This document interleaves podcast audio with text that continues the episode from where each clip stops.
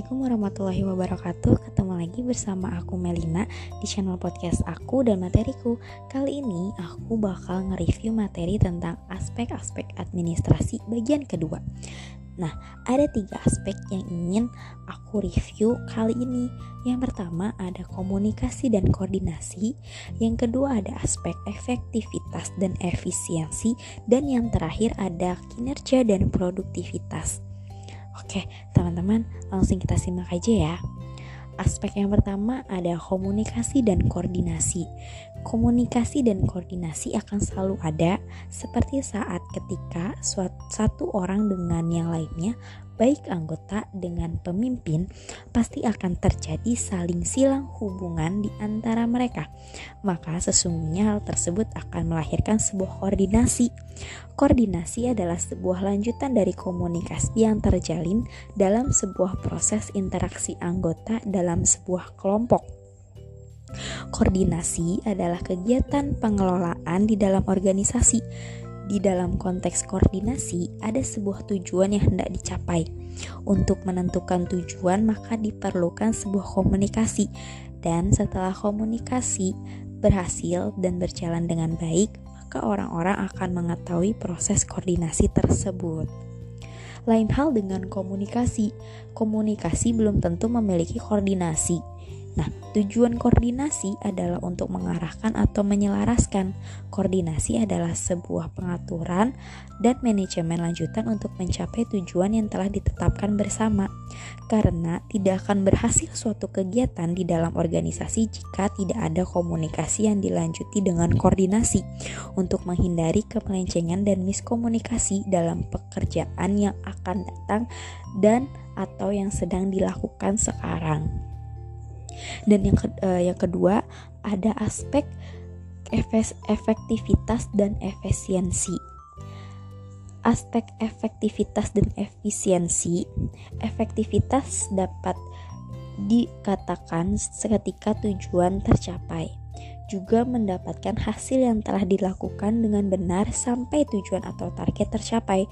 Sedangkan efisiensi terkait dengan ketepatan, kesesuaian, serta bagaimana proses mengerjakan dalam melakukan suatu pekerjaan dengan penggunaan SDM, waktu, tenaga, pikiran, maupun dana dalam jumlah yang sedikit ketika output lebih besar dibanding input, maka dapat dikatakan efisien. Selanjutnya, aspek yang ketiga ada kinerja dan produktivitas.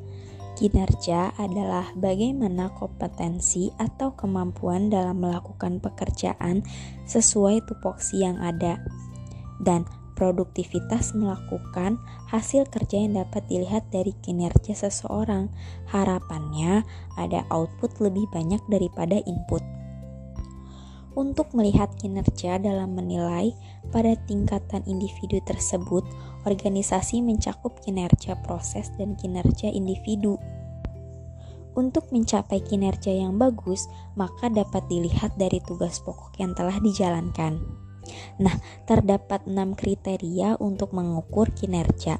Di antaranya yang pertama ada kuantitas, yaitu berapa banyak yang dapat dikerjakan dibandingkan dengan target yang direncanakan. Yang kedua ada kualitas, yaitu kesempurnaan dari tugas terhadap keahlian karyawan. Indikator ini sangat penting untuk suatu kemajuan atau kemunduran posisi suatu perusahaan atau organisasi. Yang ketiga ada timeless adalah durasi dan manajemen waktu yang efisien dalam mengerjakan suatu kegiatan. Yang keempat, ada cost atau effectivity penggunaan dana yang baik. Yang kelima, ada need for supervisor, adanya seseorang yang berwenang untuk memberi arahan. Dan yang terakhir keenam, interpersonal import, yaitu kelangsungan tiap individu. Penilaian produktivitas dapat dibedakan menjadi dua metode, yaitu kualitatif dan kuantitatif. Kuantitatif menjadikan jumlah angka sebagai tolak ukur produktivitas karyawan.